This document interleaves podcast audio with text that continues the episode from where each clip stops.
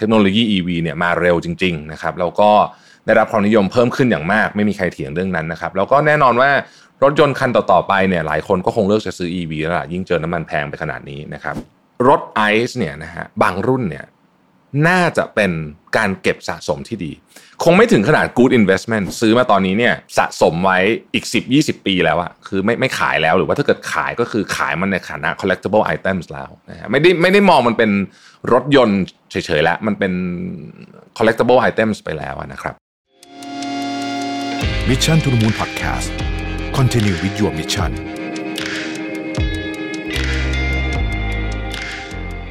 สวัสดีครับ ยินดีต้อนรับเข้าสู่ Mission to the Moon Podcast นะครับ คุณอยู่กับรวิทานุสาหะครับ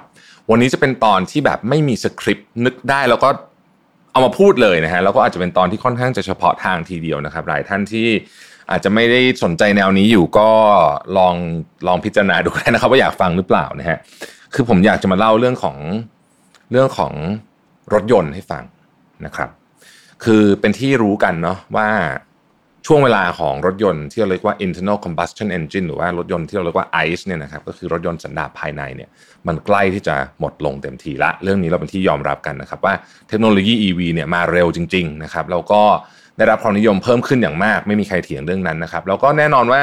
รถยนต์คันต่อ ๆ ไปเนี่ยหลายคนก็คงเลือกจะซื้อ EV แล้วล่ะยิ่งเจอน้ำมันแพงไปขนาดนี้นะครับผมเองก็เล็ง ๆ อยู่เหมือนกันว่าเอ๊ะจะใช้แบบไหนอะไรยังไงดีนะฮะแต่ว่าผมเป็นคนที่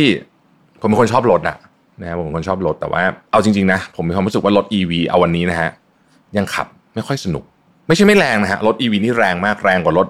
ไอ้รถไอซ์เยอะเลยนะฮะเพียงแต่ว่า feeling บางอย่างเนี่ยมันยังไม่ได้ นะครับผมไม่แน่ใจว่ามันเป็นเพราะตัวเพราะว่ามันเป็นมอเตอร์ไฟฟ้าหรือเปล่า มันไม่มีลักษณะของรอบเครื่องยนต์ที่ค่อยไล่ขึ้นไปนะฮะไม่มี redline นะฮะหรือว่ามันเป็นเพราะว่าวิธีการเซ็ตรถไม่แน่ใจเหมือนกันแต่ว่าจะว่าไป Porsche Taycan ก็ถือว่าขับดีมากเลยนะ Porsche Taycan นี่ก็ขับ เอาเฉพาะ handling อย่างเดียวนะฮะไม่ไม่พูดถึงเรื่องเครื่องนะเอาเฉพาะ handling อย่างเดียวเนี่ย ผมว่าก็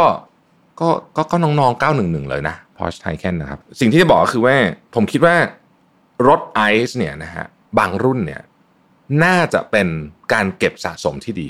คงไม่ถึงขนาด good investment เพราะว่า good investment มันต้อง return ปีง10 20%ไอ้นี่มันคงไม่ขนาดนั้น แต่ว่าเป็นการเก็บสะสมที่ดีมันเป็นการ balance ระหว่าง passion กับ investment แล้วกันขอใช้คำนี้นะฮะและนี่คือสิ่งที่ผมกำลังพยายามจะเล่าให้ฟังในตอนนี้นะครับต้องบอกก่อนว่าผมไม่ได้มีแบบว่างบประมาณอะไรในการที่จะไปซื้อรถแบบว่าซูเปอร์คาร์คันละ20-30ล้าน ทีละ4 5คันอะไรแบบนี้นะไม่ใช่ขนาดนั้นนะฮะ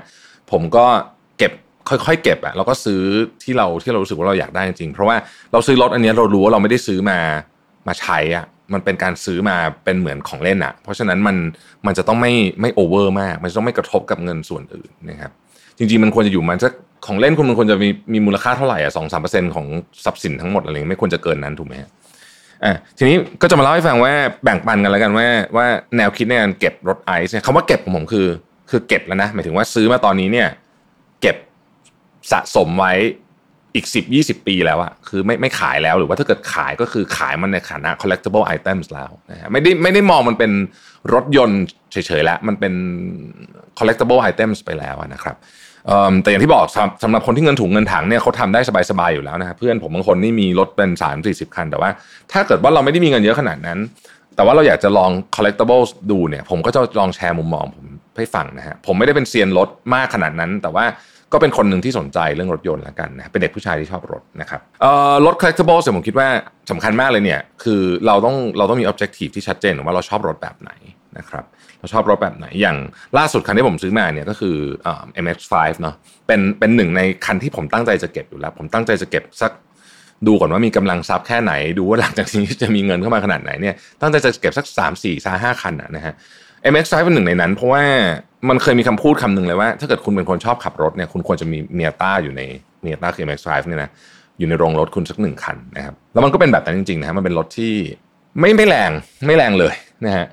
ไปขับสู้รถสมัยใหม่พวกนี้ไม่ได้แต่ว่าทำให้คุณยิ้มทุกครั้งโดยเฉพาะตอนที่เปิดประทุนนะเออมันเป็นรถที่แบบ คือมันมันถูกสร้างมาจากรถสปอร์ตอังกฤษ สมัยก่อนนู้นแบบที่เป็น roadster พวก MG แบบที่เป็นสีเขียวๆสมัยก่อนเนี่ยเรียกว่า British Racing Green น่ะนะ แล้วก็กลายเป็น Miata นะฮะแล้วก็รุ่นปัจจุบันคือ ND3 นะ ND3 คือรุ่นปัจจุบัน แต่ว่ารุ่นที่ผมซื้อนี่คือ NC นะครับเป็นรุ่นครบรอบ 20 ปี20 anniversary มันก็จะมีของแบบช่วงล่าง Öhlins มีเบาะ Recaro อะไรแบบนี้ล้อ BBS ติดรถมาเลยนะฮะความสำคัญของ ผมคิดว่า collectibles car นะหนึ่งมันต้องเดิมมากที่สุด หลายคนชอบแต่งรถแต่ก่อนผมชอบแต่งรถ แต่พอยิ่งโตขึ้นมาเนี่ยพบว่ารถที่ไม่แต่งเนี่ยครับราคาดีที่สุด รถแต่งเนี่ยราคายิ่งลงเนี่ยเพราะฉะนั้นเวลาผมหารถเนี่ยผมจะหารถที่มัน original มากที่สุดเท่าที่จะ original ได้นะฮะเอ่ออันนี้ก็คือผมคิดว่าอันอันที่หนึ่งนะคอนเซ็ปต์ของรถรถที่ผมหาพวกนี้เนี่ยคือหนึ่งต้อง original ที่สุด คือต้องอยู่ในสภาพที่เดิมมากที่สุดนะครับเจ้าของเก่าต้องเป็นคนที่รักและเข้าใจรถนั้นอย่างรถไอ้ MX5 ที่ซื้อมาเนี่ยเจ้าของเก่าเนี่ยเขา เขาดูแลดีมากนะแล้วเขาคือคือเป็นคนรักรถเหมือนกันเราคุยเราก็รู้แล้วว่าเฮ้ยเขาเป็นคนรักรถเหมือนกันเขาก็จะดูแลรถดีนะครับรถมันก็อยู่ในสภาพเนี้ยบมากๆนะฮะเสร็จปุ๊บเนี่ยอันนี้อันที่หนึ่งก็คือคุณต้องชัดเจนว่าคุณคุณชอบรถแบบไหนนะครับรถอีกอันหนึ่งที่ผมเก็บก็เป็นรถเครื่องวางวางกลางขับหลังเกียร์ธรรมดา ซึ่งซึ่งซึ่งค่อนข้างหายากนะต้องบอกว่ารถรถรถที่เป็นใช้คำว่าอะไร ideal setting แบบนี้เนี่ยไม่ไม่ได้หาง่ายนะครับก็ก็เกียร์ธรรมดาสมัยนี้ก็แทบจะไม่มีอยู่แล้วเนี่ยนะครับเพราะฉะนั้น ก็ต้องไอ้แบบนี้ก็น่าเก็บนะฮะ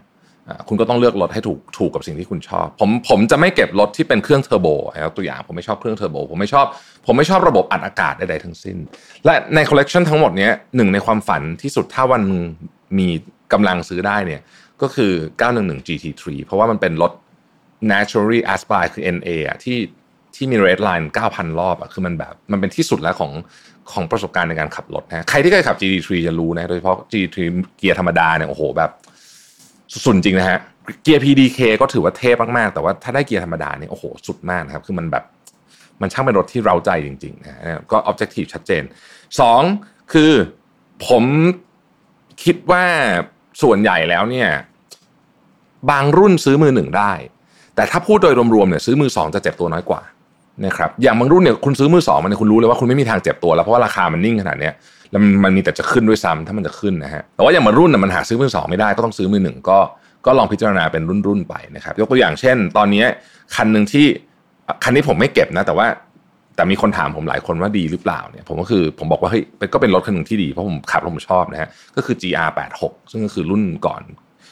รุ่นรุ่นที่ 2 ของของ GT86 ผมมี GT86 ขายไปล้วนะฮะ GT86 สู้ GR86 ไม่ได้เลยเรื่องเครื่อง เพราะว่าเครื่องตอนนั้นมันเครื่อง 2,000 อันนี้มันเครื่อง 2,004ไอ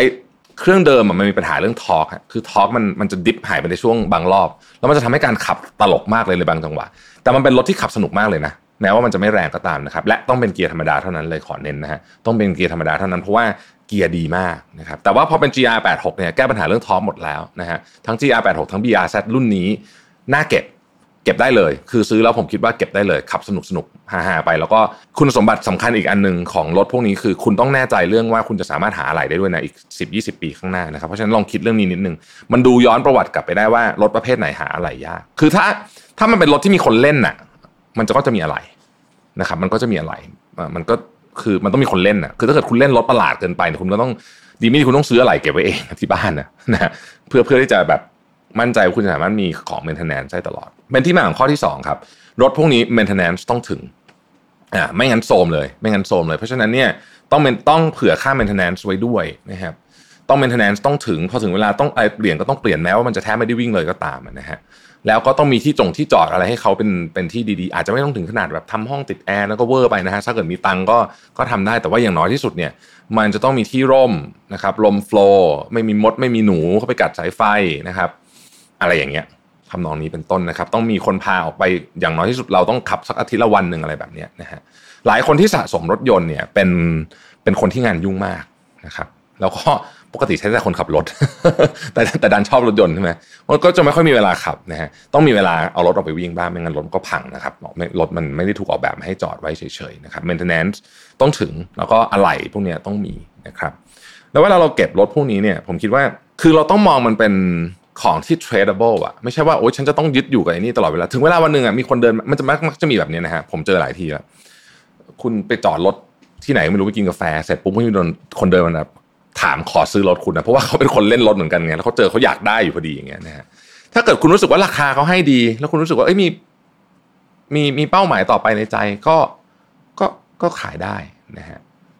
ถ้าใครอยากคุยเรื่องรถหลังไม่มาคุยกันได้นะผมชอบนะฮะมีมีหลายเรุ่นผมคิดว่าตอนนี้ก็เป็นเวลาที่ดีแล้วล่ะที่จะเริ่มใช้คำว่า finalize เวอร์ชันที่หนึ่งของการ collect รถไอซ์ละเพราะว่ามันกำลังจะใกล้ๆหมดยุคของมันละนะฮะหลังจากนี้มันก็จะกลายเป็นรถที่ไม่มีของใหม่ผลิตออกมาแล้ว เพราะอย่างอังกฤษอย่างนี้เขาไม่ให้จดทะเบียนแล้วนะปี 2030 ไม่ให้จดทะเบียนรถใหม่แล้ว เพราะฉะนั้นก็จะมีแต่รถเก่าละในตลาดนะฮะเพราะฉะนั้นเราก็ต้องเลือกดูแล้วล่ะว่าอยากจะเก็บคันไหน สมมติว่าคุณอยากได้รถสักหนึ่งคันเนี่ยไม่ใช่ว่าคุณนึกอยากจะได้แล้วมันได้เลยนะฮะคือบางทีมันไม่มีสภาพที่คุณอยากได้วิ่งเยอะเกินไปชนมาอะไรแบบนี้เพราะฉะนั้นก็ต้องใช้เวลาในการในการที่จะหาพอสมควร ถ้าเกิดคุณเริ่มจะเริ่มคอลเลกชันเนี่ยบางทีเนี่ยบางคันใช้เวลาหาเป็นปีสองสามปีนะฮะไม่ใช่ว่าจะวัดหาวันนี้ปุ๊บได้วันนี้ไม่นะ ผมจากประสบการณ์ส่วนตัวเนี่ยกว่าจะซื้อได้แต่ละคันเนี่ยส่วนใหญ่เป็นหลักปีนะฮะกว่าจะหาคู่เจอนะครับ เพราะว่าส่วนใหญ่ที่ซื้อเป็นมือสองเนี่ยอืมนะฮะก็ลองไปพิจารณาพวกนี้ดูนะครับ แล้วก็แล้วก็ดูคอลเลกชันรวมๆนะฮะแล้วก็อย่าให้กระทบกับการเงินมากเพราะมันคือของเล่นนะครับอย่าลืมนะฮะมันคือของเล่นเหมือน figure model เหมือนเหมือนเหมือนนาฬิกานาฬิกาอาจจะเป็นการลงทุนมากกว่าอีกจะว่าไปนะเพราะนอกนอกจากช่วงนี้ที่ราคามันลงเยอะ แต่ว่าอันนี้มันมีความเป็นของเล่นเยอะเพราะฉะนั้นก็อย่าไป ก็ต้องจัดจัดสัดส่วนให้ดีนะครับ แต่มันก็เป็น passion ด้วยนะผมเข้าใจดีประเด็นนี้นะครับอะก็ประมาณนี้นะฮะในเรื่องของของรถนะฮะและในอนาคตผมเชื่อว่ารถไอซ์เนี่ยอาจจะไม่มีที่วิ่งในถนนแบบนี้นะเราอาจจะต้องไปเช่าเอ่อเหมือนกับผมผมนี่ผมคิดเองนะฮะวันหนึ่งมันจะมีแต่ EV ทั้งถนนเนี่ยแล้วก็คนที่จะขับรถแบบนี้ก็คือจะต้องไปเช่าสนามวิ่งเอานะฮะ แล้วก็จะมีอาจจะมีน้ำมันที่แบบไม่ไม่ปล่อยคาร์บอนตอนนี้พอชกำลังวิจัยอยู่เนี่ยเพราะว่าพอชเนี่ยเป็นพอชเนี่ยยังไงผมว่าเชื่อว่าเขาจะไม่เอาแบตเตอรี่เข้าไปใส่ใน 911 ไม่แน่เหมือนกันฮะไม่แน่ แต่คืออย่างนี้อย่างลาโบกินี่ยังใส่แล้วเลยนะลาโบกินี่รุ่นใหม่ก็จะใส่เฟอร์รี่ก็ใส่แล้วใช่ไหมฮะคือคือมันมันไปสายนั้นหมดแล้วเนี่ยแต่ผมคิดว่าไอ PHEV กับรถสปอร์ตมันไงไม่รู้นะแต่ว่าถ้า Porsche จะไม่ใส่เลย หรือว่าหรือว่า Porsche ยังอยากจะเก็บ 911 ให้เป็น pure ICE engine เนี่ยนะฮะ พอชเขาก็มี solution อยู่ก็คือการทำน้ำมันสังเคราะห์ขึ้นมา น้ำมันสังเคราะห์นี่ไม่ใช่น้ำมันเครื่องนะคือน้ำมันปิโตรเลียมสังเคราะห์นะครับ ซึ่งเขาเขาว่ากันว่าลิตรเรือประมาณ 500นะเพราะฉะนั้นเนี่ยก็คงไม่ได้ขับแบบบ่อยๆก็คงไปขับเล่นในสนามได้อะไรอย่างเงี้ยนะฮะก็ลองติดตามกันไปแล้วกันว่า จุดจบของ Mass Ice ก็คือ Mass Ice ก็คือรถยนต์ไอซ์ที่เป็นแบบแมสผมว่าใกล้มากแล้วนะครับ ผมว่าอีก4-5หปีเนี่ยนะก็คงจะก็คงจะค่อย ๆ หายไปละนะครับ แต่ว่า อาจจะเป็นจุดเริ่มของ collectibles ที่มันมาก ๆ เลยก็ได้นะครับ ขอบคุณที่ติดตาม Mission to the Moon นะฮะแล้วพบกันใหม่พรุ่งนี้ครับ สวัสดีครับ Mission to the Moon Podcast Continue with your mission